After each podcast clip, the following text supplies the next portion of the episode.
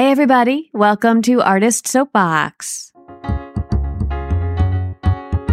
Artist Soapbox is a podcast featuring Triangle area artists talking about their work, their plans, their manifestos. I am your host, Tamara Kissane. 2019 has been a year long celebration honoring Durham, North Carolina's 150th anniversary. Artist Soapbox received a grant from Durham 150 in support of the City of Durham's sesquicentennial commemoration. This episode is one of three Durham 150 Artist Spotlights, in which I interview a few of the many brilliant artists living here. I love this city, and if you've spent any time in Durham, you know that we are spoiled for choice when it comes to the multitude of amazing creatives making art here. Happy birthday, Durham. Thank you, Durham artists. Thank you for the grant, Durham 150.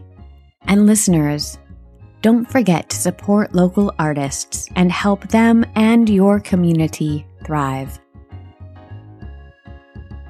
In this episode, I had the pleasure of speaking with Ed Hunt and Jeff Storer, the co founders of Man Bites Dog Theater Company, a professional company founded in 1987 dedicated to world and regional premieres of contemporary work. In addition to being co founder and artistic director of Man Bites Dog Theater and the Man Bites Dog Theater Fund, Jeff Storer is co author of Indecent Materials, which opened the 1990 season at Joseph Papp's New York Shakespeare Festival, and has co authored Tune for Tommy, Hotline, and an adaptation of Allan Gurganus's Plays Well with Others. Jeff has directed over 150 full length works since 1975 in New York City, Portland, Oregon, Boston, Winter Park, Florida, and Dallas. He is currently a full professor of the practice and former chairman in the Department of Theater Studies at Duke University, where he has taught since 1982. Ed Hunt has served as managing director and co artistic director of Man Bites Dog since its beginnings in 1987. Ed grew up in New Bern, North Carolina, and saw his first Broadway plays at the age of 16 on a 1963 trip to New York with his father. Since 1984, he has lived in Durham, North Carolina with his partner, Jeff Storer, whom he married in 2013 after an extended courtship. On a personal note, Man Bites Dog Theater, Jeff, Ed, and the rest of the Man Bites family have had a profound and lasting impact on my life, personally and professionally. And I know there are scores of other Triangle theater makers who can say the same. I'm so lucky to have known Jeff and Ed for a while. I was actually one of Jeff's students at Duke way back in the 90s, and his teaching and directing are still reference points for me today. Through the early 2000s, both Hands Theater Company, a company that I co founded with Cheryl Chamblee, performed our unconventional work at Man Bites Dog multiple times. I was thrilled to be on stage at Man Bites Dog many times for the last 15 years, including during both of my pregnancies and in the final season at the Foster Street location. And I won't even get into the performances that I witnessed as an audience member that still affect me so deeply today despite the fact that I talk a lot on this podcast and that I'm talking a lot now, I don't have quite the right words to put around the gratitude that I feel, that I felt for this place and the people and the space and the community of artists and audience members. Jeff talks about the ephemeral nature of theater. You'll hear that referenced during our conversation. It's interesting to me that something so ephemeral can have such a lasting impact. And I'm really grateful for that.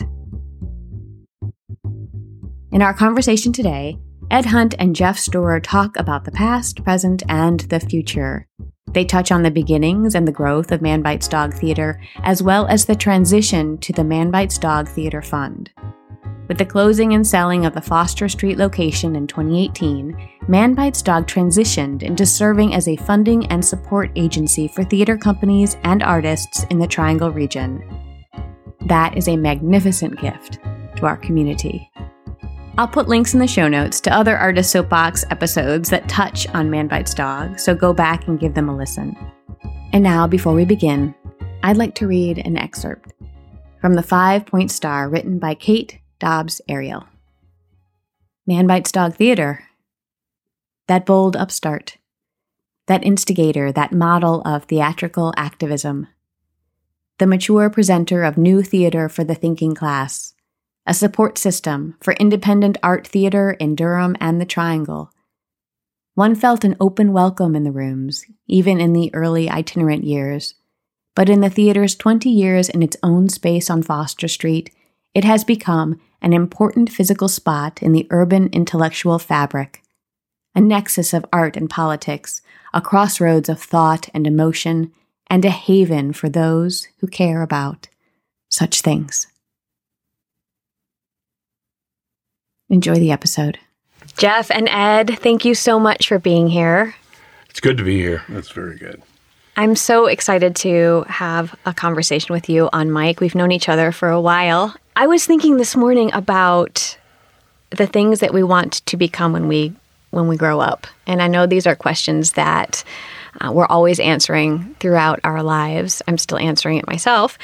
But I was wondering when you were young children, did you ever imagine that you might be theater makers for life or open a theater company? What did you want to be when you were little kids?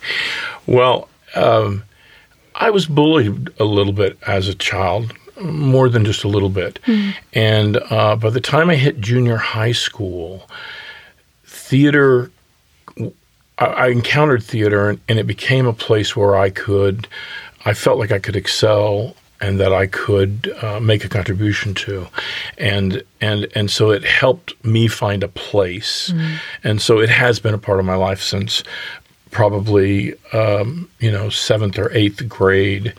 Uh, and it, it, went straight through. I mean, mm. I did it all through high school, and then went, uh, uh, uh which was a bachelor's and two masters, and then on to teaching and professional work. So mm-hmm. it's been kind of straight through for me. It was pretty clear to you. Uh, it was because it was a safe space yeah. for me as a person, um, and uh, it and as opposed to how other people may excel in music or in sports, I found that I could excel in this, and so it it allowed me to uh, uh give myself an identity. What about you, Ed? I didn't really imprint on theater early. Uh, it was more movies for me, so that was kind of where I was, and I just didn't encounter that it that much growing up.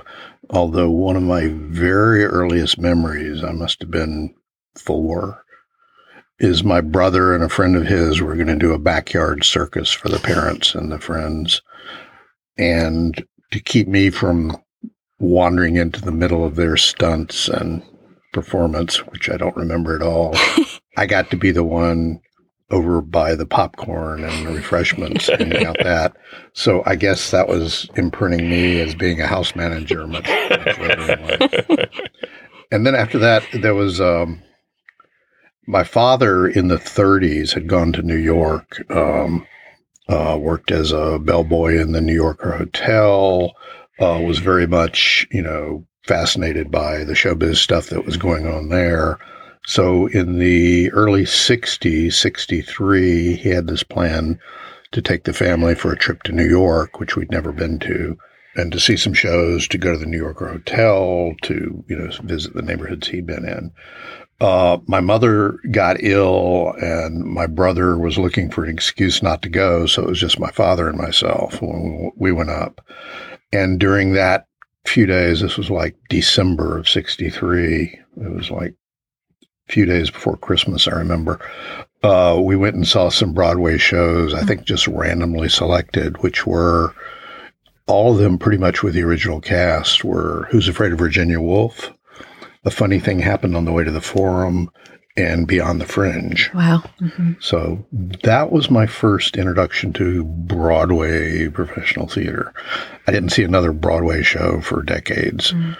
And very little other theater. So uh, Jeff is the one who really pulled me into it. When we met, just the idea that there was an entryway for me there. And then I was able to say, oh, I don't know anything about this. I've never been trained, but there's stuff I can figure out. Mm-hmm. So, especially when we started the theater, that was kind of how I got into it. And fortunately, the stuff that he could figure out was the stuff that I had no idea how to do. Right, right. so it it, uh, it it worked out that way, and of course we didn't start right off with the theater, but we did do some writing projects together, Mm. and things that I was not really great at. He was much more patient and and much better at, um, and I knew more about theater Mhm. and and what I was what we were trying to do. But um, but we had a couple of plays early on in uh, Sheboygan, Wisconsin, at the John Michael Kohler Art Center that we uh, had actually mounted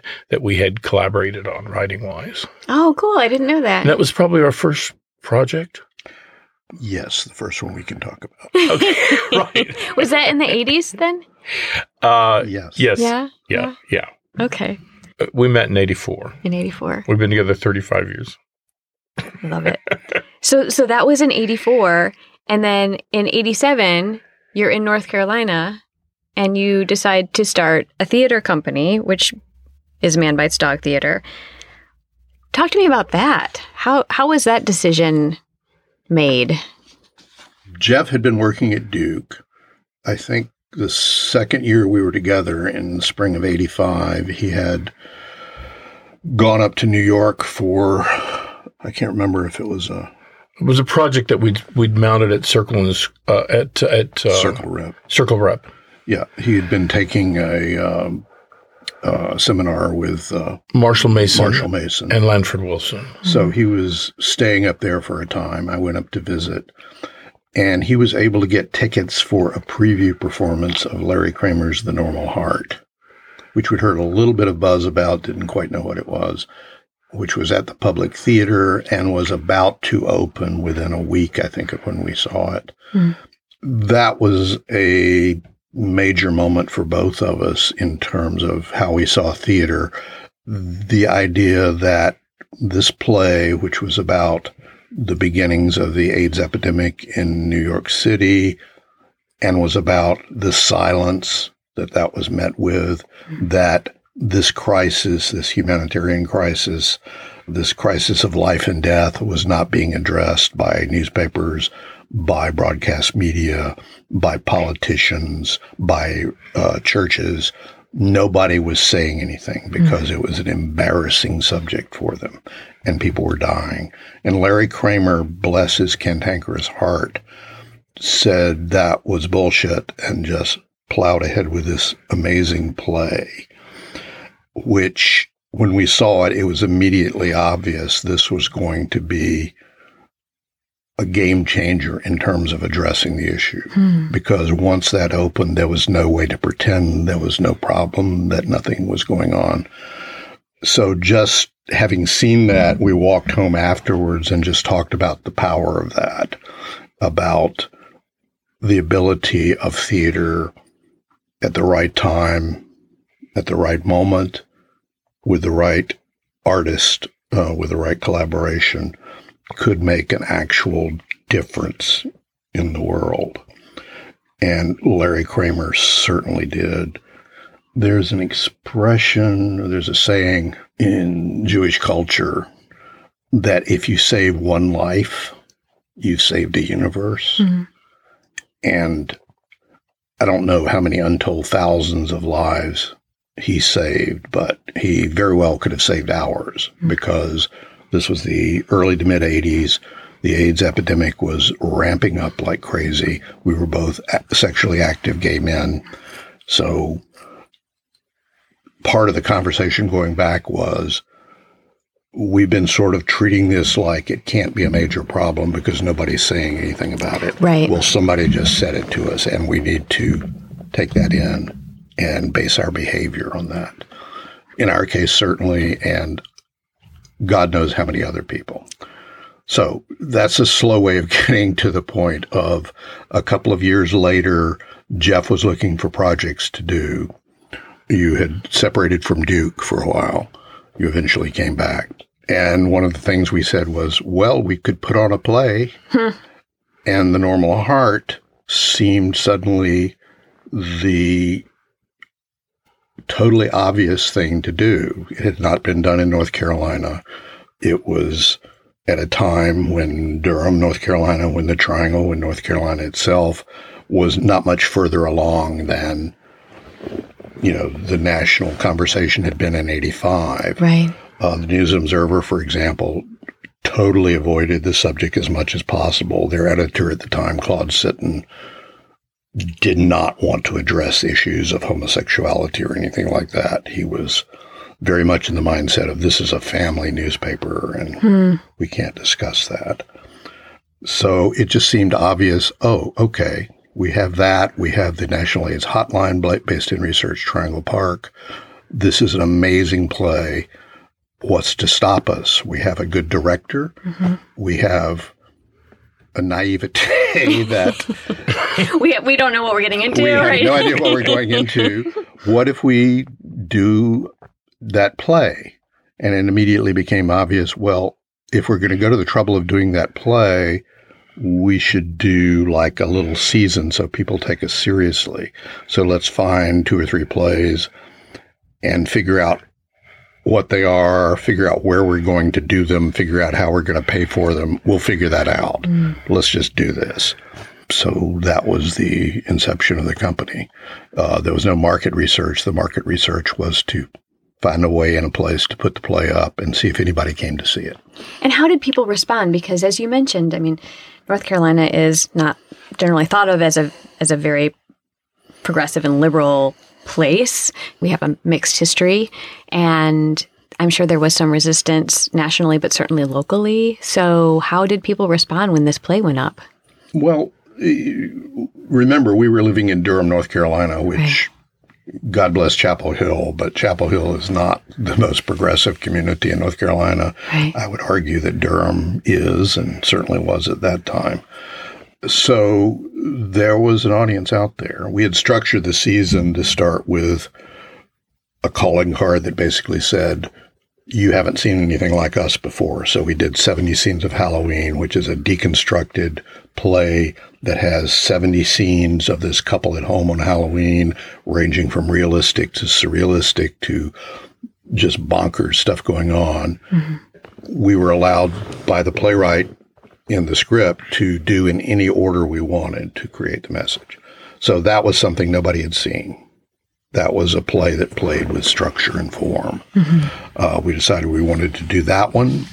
We were big fans of William Mastrosimone, whose play The Wool Gatherer Jeff had used in class when he was teaching, and was a playwright and a play that was not being done in the Triangle.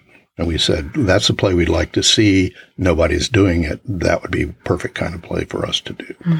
But the whole thing was to build this season and to conclude the season with the normal heart. I think part of our thinking was maybe ah. that, okay, we can build an audience over the course of a few months. And by the time we get to the normal heart, people will sort of be aware we're here. And that began to define then the kind of dramaturgy that we followed, um, the way we looked at plays. We knew we wanted to do new plays. We wanted to do plays that wouldn't otherwise get done in Durham. And actually, what Ed's described is has remained our form basically for the last uh, 31 years, uh, and that is that we uh, are are interested in plays that are non-traditional in form, like the work that your company did. We were interested in this movement towards realism being sort of pushed into magic realism into but but, but it started with a realistic base but then it would be somehow imagined with a mm-hmm. larger sort of what if. The swan was another example of a of a play where an actor was anthropomorphized as a swan on stage. Mm-hmm. And then the normal heart had already basically defined an area of work in terms of political and social issues that we wanted to be open to. And we knew that there was always a current. Theater reflects the society that it serves. Mm-hmm. It's something I'd been taught since I began to study. And um, we, so we had to have an, uh, an opening for that reflection of society. Mm-hmm. And these kind of plays, new plays like this, weren't being done here. So it felt like it was a niche that we could call our own. I would say some of this was being done. I mean, there were other theaters going in the area, some of which are still around, some of them, like all theaters, no longer, including us. And they were doing an interesting range of theater, considering, you know, where we were and the size of the communities.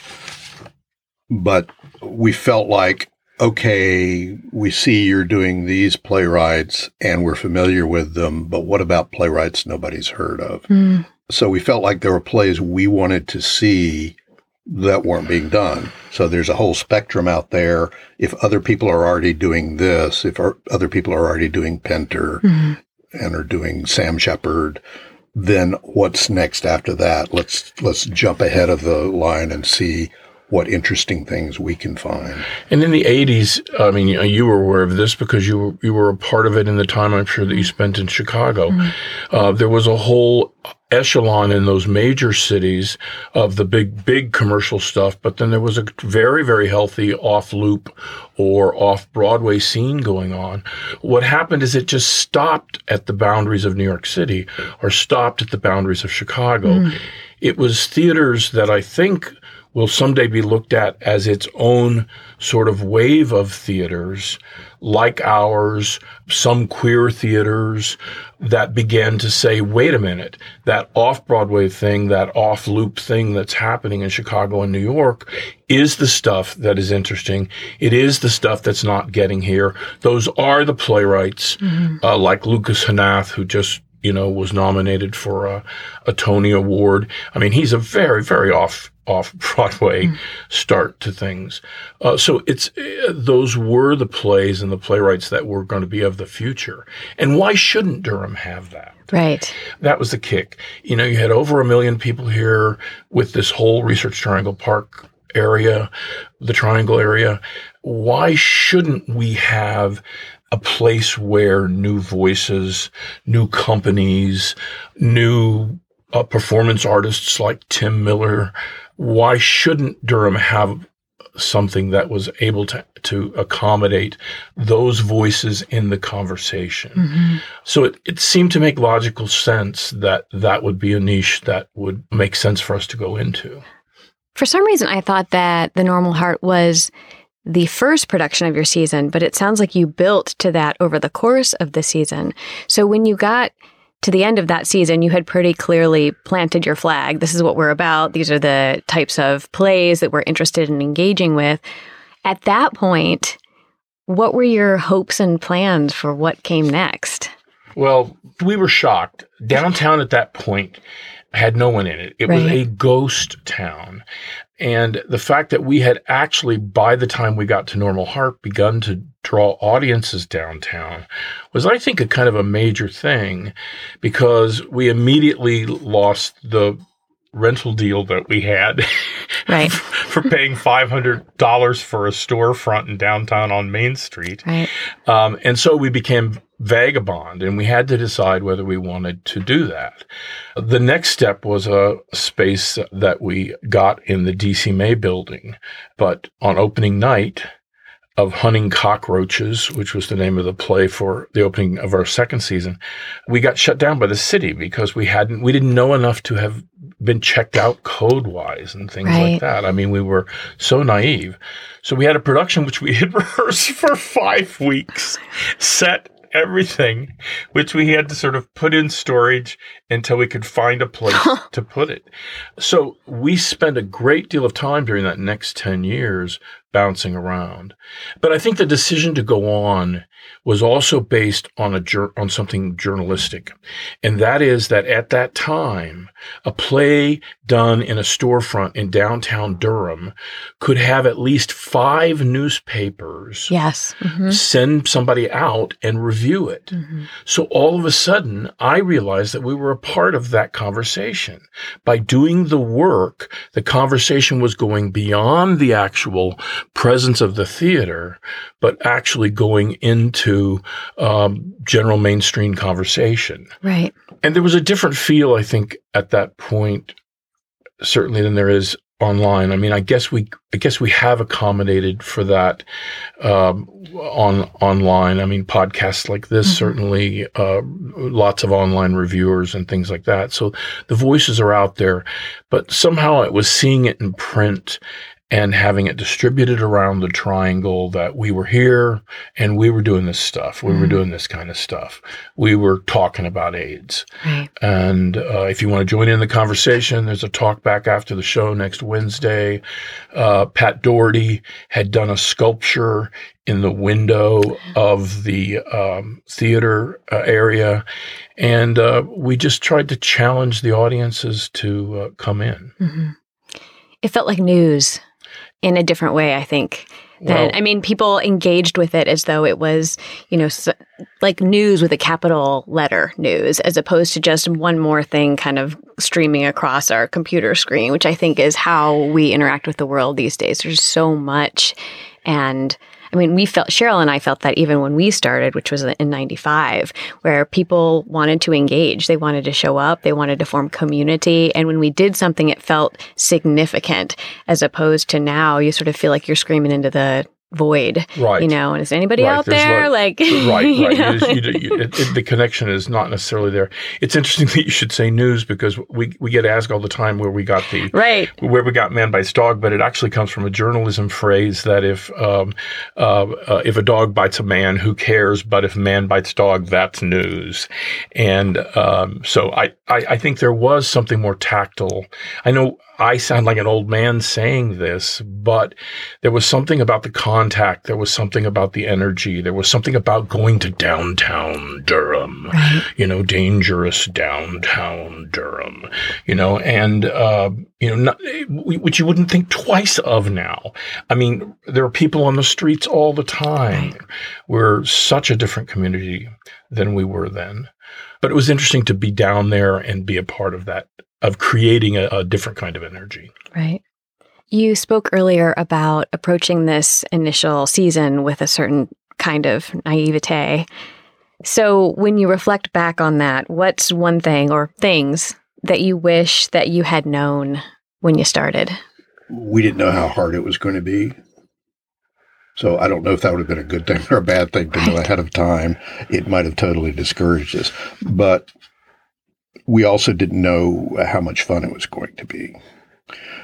Uh, it was exciting when we did it, but it was exciting in the sense of nervous and oh God, is this going to work? We've we've committed hundreds of dollars to this right. and had no idea what the reaction was going to be. So that was gratifying, and that's the fun of it is when you can share it. So the balance of that was the kind of thing that had we known it, I I don't know how that would have affected us, but it would have kind of been nice to know that. Uh, The other lesson is uh, if you're going under the radar with city inspection, be sure you stay under the radar. That's right. It was also fun for us to do together. Ed brought me out at 30 years old. And so I was having to sort of learn a whole new way of who I was and in relationship to him as well. he took gay lessons. So I took gay, I took gay lessons and um, Nobody was surprised. but making theater together Right.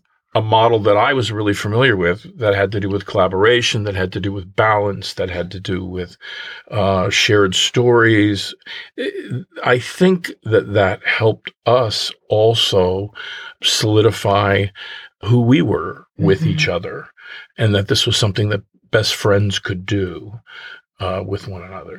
How did you manage this as partners, both personally and as business partners essentially over this time period. This I've seen this not work for many people, yet it seemed to work very well for you. What magic did you employ? I think it helped that we were not actors. And and and I don't mean and I love actors. Right. I I love I worship actors. I truly truly do. But I think it helped that we were not dealing with that particular egos. We were dealing with our own egos in different ways, but not that particular ego. Mm. And also uh, that we had two bathrooms. uh, it would not, it never would have worked He means, without two he, bathrooms. he means in our home. Right. At theaters, we sometimes barely had one bathroom. yeah, we, we, we, it was like camping when we were doing theater because we sort of had to make it up as we went along. In 92, after our first season, 87, 88, we were several years moving from space to space, sort of doing shows as we could find space to accommodate. But in 92, we rented a space in at the corner in a little strip shopping center at the corner of Club Boulevard and Roxboro. Yes. I saw a show there. and uh, couple of shows there. that was a very interesting experience. It was very limited as a space in terms of air conditioning, in terms of height of the roof, in terms of people finding it, in terms of its size, uh, in terms of what you could actually stage there. And so it had limitations, but those are interesting challenges artistically. And it gave us a base for three and a half years to make theater in our own space, which we Mhm. liked. But we ended up having to leave that space in 95. Okay. It was a, one of the interesting things about the space. I like to say anecdotally is that we we uh, when we went to New York, we played the uh, Susan uh, Shiva Theater, which has the subway right underneath it. So no matter what performance you're watching, the subway goes by, kind of like the fruit is now Right, with right. the train. The train will be appearing in Act Two, right? But we had the Word of Faith Church next door to us uh, that did um, major, major electronic organ They had Uh, good sound systems. a great sound system on Wednesdays. Mm. So any Wednesday night performance, audiences grew to know that they were actually seeing two performances, that they were watching a performance and they were listening to another performance next door because the walls were very thin. yes. So when did you when did you buy the place on Foster Street?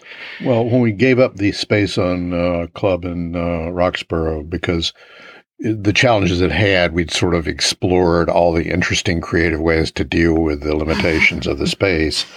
And we just felt like we needed to move on from that.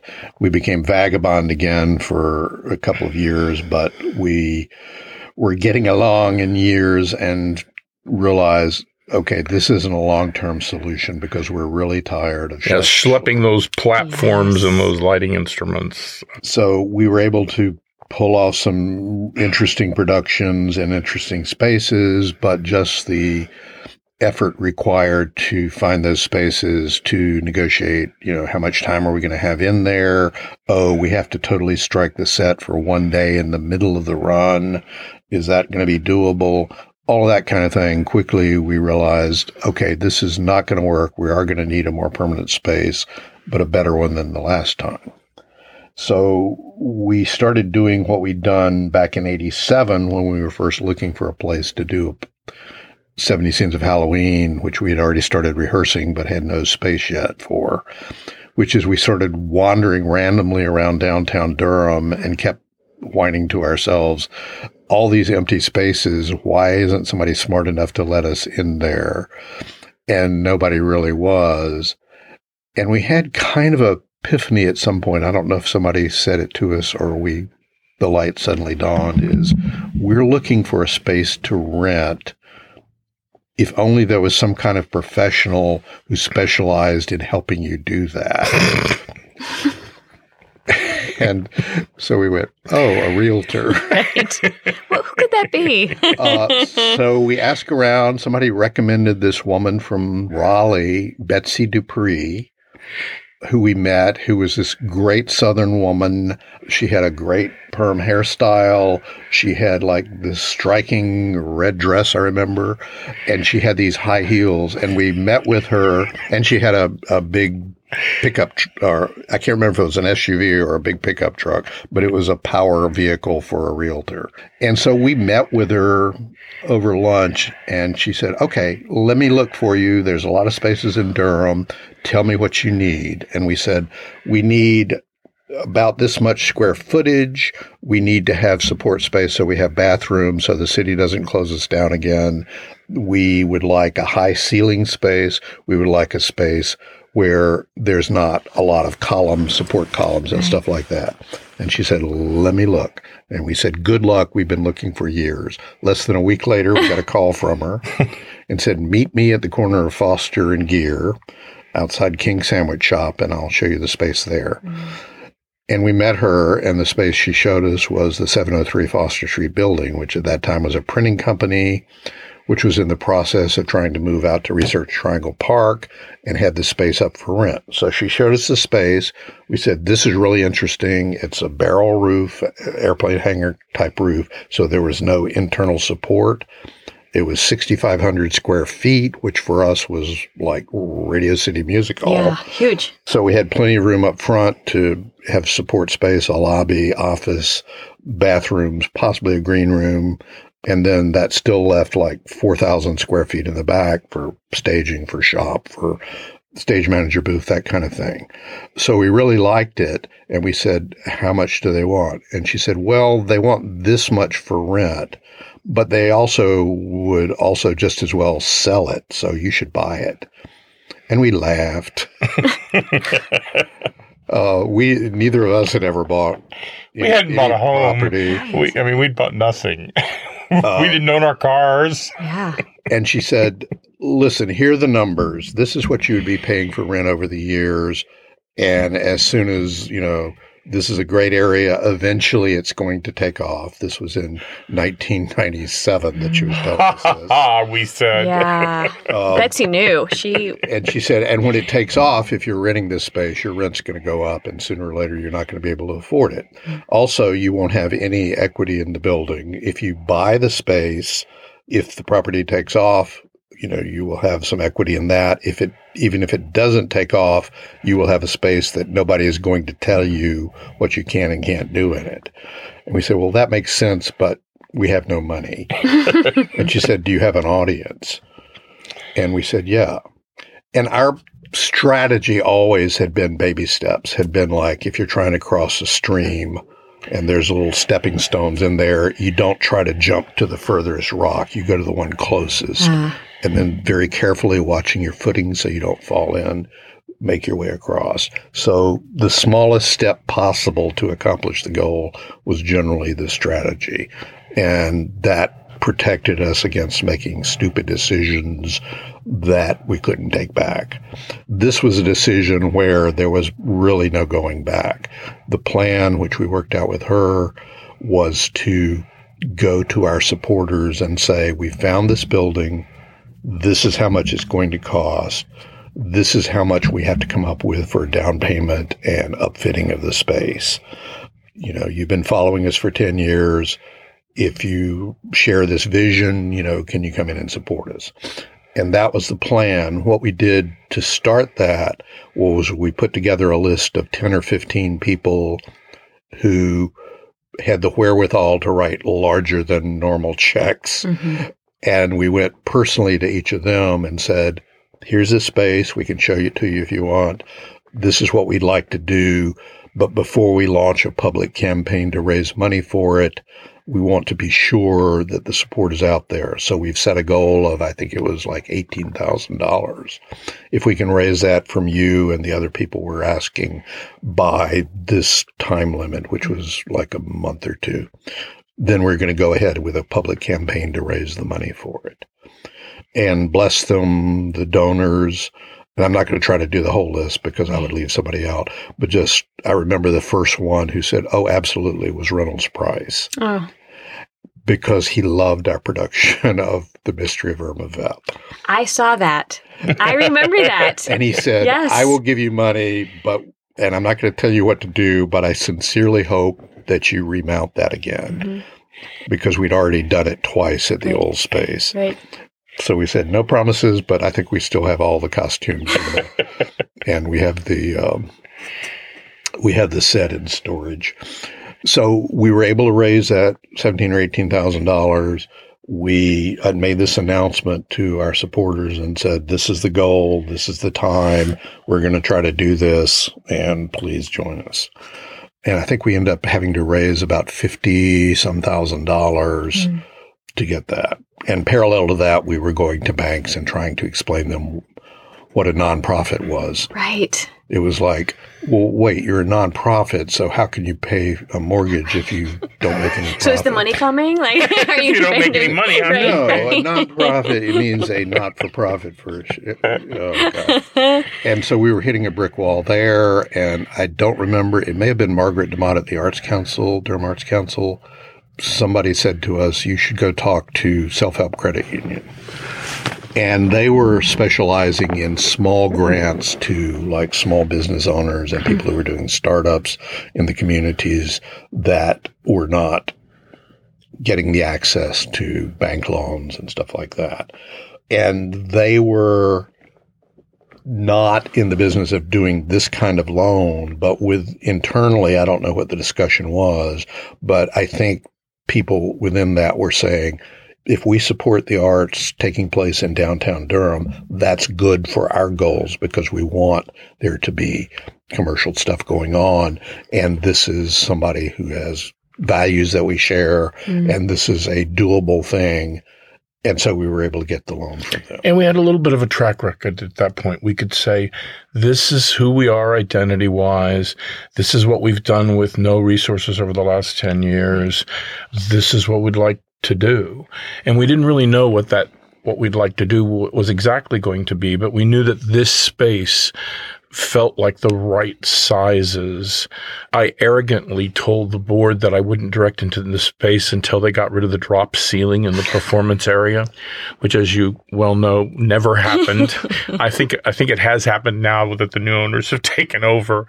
Um, but but there was a sort of a vision beyond that. Like if we had had if if, if i had won the lottery right. you know we would have taken that ceiling out. That would have been a theater with a 12 14 foot high ceiling curved ceiling. I mean it could it could it was a beautiful space for all of us who worked there, but it could have been something even more remarkable, I think, architecturally. Mm-hmm. And I actually think that the, this is kind of getting ahead of ourselves, but the, the current owners, one of the things that we were, we really liked about the people that we sold the building to is that they wanted to preserve the building.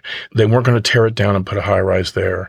They wanted to preserve it. And in fact, to the point where, where they've even left sort of remnants of man bites dog sort of hanging around. We don't know how long that'll mm. that'll be there, but you can still sort of recognize that the building used to be ours, especially if you're someone who'd spent some time there.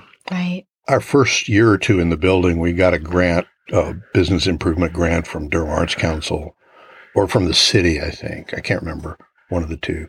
And commissioned Chapel Hill mural artist Michael Brown to do a mural on the side of the building uh, where the loading dock is.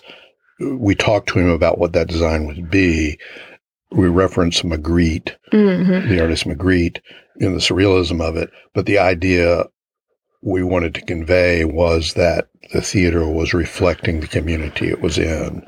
So what he came up with, with us sort of giving input, was based on uh, the Kingdom of Light, the Realm of Light, the Magritte, where there's a, a street scene where there's a street lamp and it's nighttime, but you can see the sky overhead and it's full daylight. This sort of followed that, and it had like windows on silhouetted buildings that became more abstract as they went higher. We're excited about the fact that so far in the renovation, they have actually left the mural and actually they've put windows and doors in amongst the mural. Yeah. So I personally think that visually, aesthetically, it's really cool looking because it's the real windows and doors, but it's also the windows and doors reflecting the skyline, which is right behind us. Right. So, going back to that, I'm just saying that it, I think the building has gone further to reaching its full potential because they've had the money to be able to do it right. Something that we would never have we just never could get over the hump of you know daily survival, daily fixing the hole that was in the roof right now, and uh, you know moving on. Mm-hmm. So, long story shorter, we were able to come up with the down payment money for it. We were able to get the loan. We were able to buy the building. The previous owners had difficulties in terms of the building they were hoping to build and move into in Research Triangle Park. So suddenly our occupancy of the building had to be delayed for many months. We completed the purchase in 97, but really weren't able to get into the building and start doing the work we needed to do until I guess spring of 98. And so we started prepping from there to launch our first season in the space was 98, 99. Owning a thing like that sounds like a dream come true in many ways. And I think for many of us, it is. But there are also a series, like when you own your own home, there are a series of responsibilities that come along with owning a space and having to care for the space. How would you describe some of the challenges that came along with having this amazing building, but being in charge of this amazing building? Uh, the thing about a space like this, and this is advice we got from the new realities consultants mm-hmm. that the North Carolina Arts Council made available to artists in the 80s and 90s. We had had that discussion about having a space, and what they reminded us was that when you own a space or you're renting a space for your art, no matter what your priorities are in creating that art and how you want to create it and how you want to interact with it, it's never going to be the first priority because your first priority has to be this space that suddenly becomes the first thing in line for your resources, your financial resources, your time resources, mm-hmm. your personal resources. So the thing you were mentioning, the pros are this incredible sense that I can I can schedule this space any way I want to, and and that worked to our advantage. Mm-hmm. We had to put together a season. Both hands was available mm-hmm. in November, so let's plug them in there, and then I could do the one I want to direct here. So we had control over that years worth of space and that is intoxicating yeah but as ed has said it also comes with having to feed it and there has always been about our work uh, something that that we wanted to make accessible. That so we we didn't go. I mean, people need to think that when you pay, you know, when you pay three hundred dollars for a Broadway ticket, you're paying for all that stuff mm. up there, you know. And uh, we tried to keep tickets under twenty dollars for long, long, long, long time. That was not covering the cost of making the thing uh, it was making it enticing to bring people in for the conversation. Right. So there's a there's a give and take about if you have to raise your ticket prices, do you then lose accessibility for people who can't afford that? And does theater then become this elite thing? Or is there a way to keep it accessible to everyone so that the conversation continues with a degree of diversity and a degree of actually the reflection of that society that you're a part of? Mm-hmm. So I could go on for many minutes about how important Man Bites Dog Theater was to me personally and artistically. And I'm sure you've heard this from many people in our community. I don't want to gloss over those intervening years, but I want to make sure that we have time to talk about the newest iteration of Man Bites Dog Theater. So I want to talk about the closing of the Foster Street space and what it was like to say goodbye to that building that you had inhabited, that we had all inhabited for so many years. It was hard. Um, it was hard. I think I think we had several different reactions. I had to, after the final performance, sort of not go back in the building for a while. But I watched it as if I were watching, you know, something of, with, of great interest. I watched it from the street. I watched it every time I went to Geer Street for dinner. I was there, but I couldn't be there. Michael, especially Michael Hayes, our board director for all these years, just got in there and we knew we wanted to give everything to groups that could use all the platforms and the lights and the hammers and everything. So Michael got in there and divvied it all up and had people come pick it up and had work days where people emptied it out. I mean, when you live in some place for 20 years, when you live in a theater for 20 years, you have stuff from every company that's ever been there has mm-hmm. left something behind. and so all that's got to be taken out. Is it garbage? Is it not? Could somebody else use it? So Michael and Ed went in. Ed went in and did the office steady every day. Michael went in and did this astounding feat of emptying out the space, giving away stuff, throwing away stuff, recycling stuff. There was a lot of stuff. and Michael was in the space having sent the last load out, and the theater was entirely empty. And there was one balloon left from Wakey Wakey that had been floating around the space and through all of that, all of that in and out and in and out and in and out over three weeks had never gotten thrown away or anything. And so Ed did a little little film of of Michael and the balloon alone in the space. Mm-hmm. And so that was our final moment was just really sort of saying, wow, that was really something terrific that we did and really giving ourselves, I mean, patting ourselves on the back. I feel great, a great, great sense of pride in what happened. I think there was no plan, there was no blueprint, and to imply that there was would would be a wrong thing. But what it did become and what it will continue to be, we hope, was quite remarkable. And I feel very, very privileged to have been a part of it. The thing about it to me was that it mostly unconsciously, it followed a form, the history of the theater, where that story itself had a beginning, middle, and end. And as we got closer to the end, we realized we wanted a satisfying ending to what was a 31 year performance. Hmm. We're not much about improv, but this felt like a theater that had been improvised but really needed to be honored with treating it with respect at the end as to how that was going to happen. So when we started planning for what's the next phase, this is great, but it's not something we're going to be able to maintain we don't have the resources financially to improve the building like it needs to be. We're both getting well along in years and can't continue at this pace forever. Trying to pass the building on as the legacy seemed counterproductive because it would come with major major repairs that would need to be done by whoever took it over. And there was no one in the area that really had that resource to do it as a theater.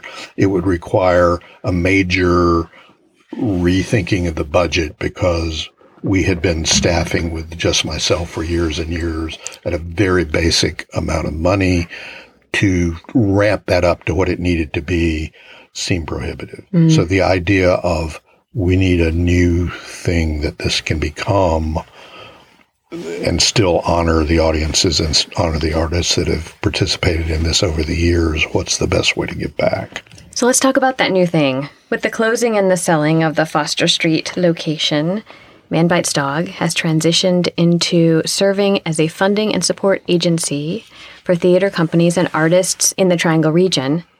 Recently, you announced the first Man Bites Dog Theater Fund grants, which include 25 project grants totaling over $38,000 to support local theater artists and companies during their 2019 20 seasons. So, first of all, congratulations Thank on you. this transition and your first round of granting. Ed, what is it like to be on the other side of the table, financially speaking? I know that you were a major grant writer for many years. How does it feel to be a grantor?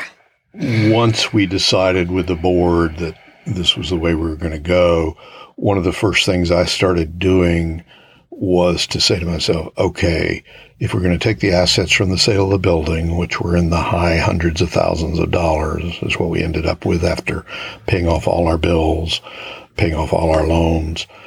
Just to jump back for a second, the the mortgage that we'd worked so long to get from self help we'd refinance once or twice over the years, but we were within like a little over a year of totally paying it off. And Oh, my wow. one disappointment is we didn't quite get there before we closed the building. It would have been fun to have a ceremony at the end of a show or something.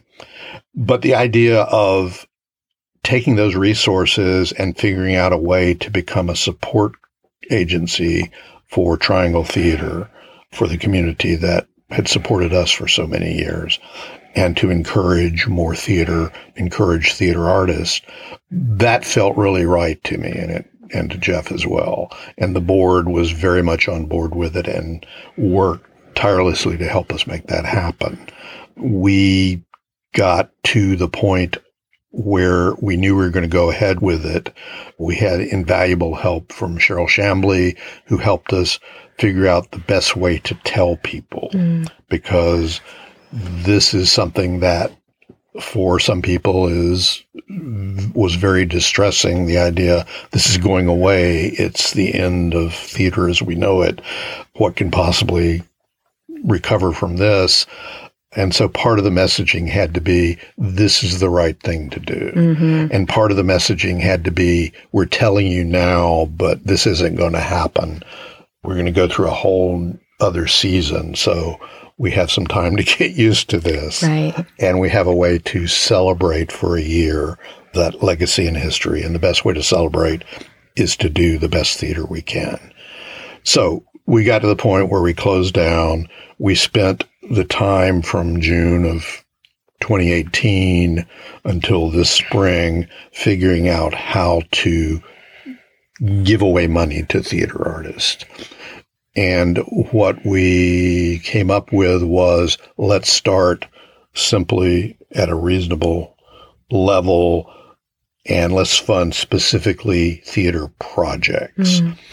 That's not to say we're going to always limit ourselves to that. You know, the amounts may change. We may open up other project means that somebody could apply for. But this time specifically, we wanted to fund things that would go up before an audience that people could see that would take place during 2019, 2020. that people could see or hear. Right. Yes. exactly. So, um, as somebody who was not great at doing grants, but learned how to get by with the grants that I did, one of the things that always annoyed the hell out of me was how complicated, how long, how time consuming, how much it was one of those things that just turns your avoidance behavior to 11. Mhm. And I found myself always finishing the grant like within a day or two of it being due. Right. I can, rem- Hours. I can sometimes. remember driving over to Raleigh. This was before the internet with my finished grant proposal, trying to get there before 5 p.m. Because if it wasn't there by then, I was sure the world would end. Right. They would probably have said, just leave it at the door. Right. So my goal in doing it was let me create a grant application that I would actually not get overly annoyed at. Let me keep it as simple as I can, get the absolute minimum of information we need to do it. Mm. If we can get it down to a page or so where there are no thousand word essays on what theater means to me or you know, what the purpose of your project is, you may not know. You may be creating it now. So how Right. can you do that? So what we came up with was, you know, who are you? Were the basic guidelines for the grant proposal. Who are you? Basically, tell us what your experience has been in doing theater. What kind of things have you done in the past? You know, give us a brief history of your shows. What's this project? Tell us why you're doing it but without doing an essay. Just give us a brief description of it and tell us a little bit about, you know, who do you think wants to see it. But again, without, you've got 1,500 words to do that. Right. So please go insane for the next few days while you try to figure out what we want to hear. Right. And then how are you going to pay for it? So the restriction was that we would give grants between $500 and $2,500, but your grant amount could not be more than 25% of your total budget for the project. That sort of said, this is a significant amount of money for a project, and it may be just the thing you need to get you just enough funding to get it done. But never forget that we may not always be here or you may not be able to always get a grant from us. So if you're new at this, this is a very easy grant for a first timer to do, but never forget that you have to be looking at multiple ways to pay for this mm. because we're not going to be the thing that comes in and says, we're going to totally underwrite this. Right. So we got it as simple as we could. We ran it by the board, we ran it by other people, and we finally went live with it back in the spring. And people were very responsive to it. We weren't sure if we were going to get a half dozen applications or a couple of hundred applications. Right. We thought the latter was very unlikely. We thought the former was probably unlikely. And we ended up with about 25 to 30 applications. We did a brief screening where there were some that didn't qualify. And we ended up with 25 grants applications for a really interesting range of projects. And those were vetted by a by a panel, which I'm also very very proud of. We don't reveal the names of the panelists, obviously, but it was a really great, diverse panel of people who were both interested in theater, experts at theater, and they really, really spent time talking about each proposal mm. and talking about the merits and and so uh, the whole process has felt really very, very positive to me, and we're we're very excited to be uh, mailing those checks out this week. Mm-hmm. As we speak, we sent out contracts last week to the 25 recipients. It's just a short three page contract. We've gotten back over half of those at this point, and I'm just vetting them. Like one or two forgot to sign their W 9 forms, right. stuff like that later today, I'm going to be writing checks for the first, I think, first dozen at least of those who've gotten all the information in correct, and their checks will go out this week. So that was the other thing in terms of designing this granting process was we weren't going to get back to people and say, yes, you've got a grant and you'll get a check sometime between now and the end of the fiscal year that the grant is for. Right. Uh, and you and you may get it in multiple payments. So you won't know when the money is going to come. It may come well after you've done your project. We wanted to avoid that. Right. So. so the turnaround's been under two months, right? Uh, it was in June was the closing date for it, so it's a little over two months. Yeah. yeah. But uh, we had promised people we would let them know before the end of August whether they'd gotten the grants, and that we would get the checks to them within 10 days of them getting the contract back to us. And, and for most people this is the the beginning of their season. Yeah. So right. so this the timing is perfect. Right. It's perfect. And the project specifically had to begin no earlier than September. I'm curious about the longer term effects that you hope that this theater fund has on the theater community. That's something that's still evolving right now we have a big chunk of money in our universe sitting in a fund that's earning money at the Triangle Community Foundation for us. So that's what we draw on to write the checks to the people we're giving grants to. That's a finite amount of money. It is drawing, you know, a reasonably good rate of interest because it's in their enormous fund mm-hmm. as part of that pool. But it's finite. So were we to just keep doing what we're doing, we have a very small annual operations budget and we're trying to give away uh, grant checks every year. Sooner or later, that would run out. So one of the questions that we're in the process of figuring out an answer to is this something that's going to go X number of years until we give away all the money and then gracefully close and say that was nice and that this is the end? Or is it something that could maintain indefinitely mm. in terms of fundraising for the fund itself, of partnering with other granting agencies, of finding sponsor donors who would be interested in helping fund? And I think this first year, once we've got a track record, that makes it possible to go to people like that and say, this is what we've done so far. We'd like to continue this. Is this something that you would like to come in with us and, and help with? Well, it sounds like it's fuel. You're, you're fueling yeah. the, the theater economy. And regardless of how it turns out, I feel like putting energy, money as energy into the theater community cannot help but be beneficial for our basic goal, which is more theater. Mm. Yeah, I agree. Ed and I have committed to the near future to staying with this because we it's still an extension. It's still man bites dog theater company. I'm still working as an artist. There's a great excitement about being involved in something that's moving forward. So it mm-hmm. doesn't feel like it's a downhill thing. It feels like it's a it's a sort of a surge. But going back to your question in terms of the individuals i mean i think that many, many, many times during our history, uh, sometimes we felt like $500 meant the difference between we, whether we could do something or not. Mm. And if we can do that to 25 different projects, then those 25 different projects might live and those 25 different projects will, will be seen by an audience. And if we can keep doing that for I don't know how many years we can keep doing that, then, then there are going to be the companies that emerge that find the building in the part of Durham that no one's rented yet and begins to name it as the space where their community can be formed. Mm-hmm. And, and I want to say something really quick because I feel like Man Bites Dog gets so wrapped up with Ed and Jeff all the time, identity wise.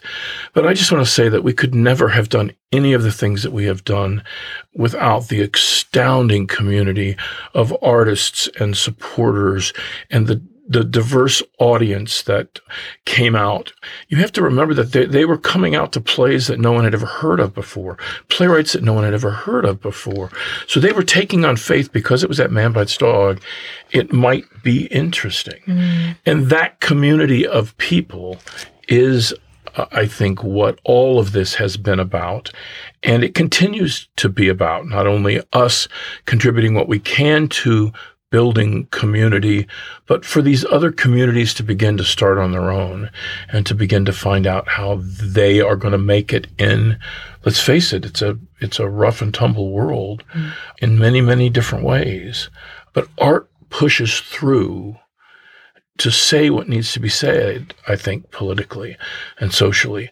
And I think that it can be the most important antidote to everything that's going on. Mm. Not only were we looking at trying to make this as easy as possible for the grant recipients, but in a way, we're sort of putting ourselves out there as a model for other funding agencies to say that we are a funding agency that's prioritizing the artist this is not about large legacy facilities and organizations to keep that because otherwise if that was our value we would have plowed all that, our money into a building and right. created a theater space that would have helped some people and others not so much but the idea that if you are supporting the arts the first thing you have to be thinking of is supporting the artist because everything beyond that is is optional.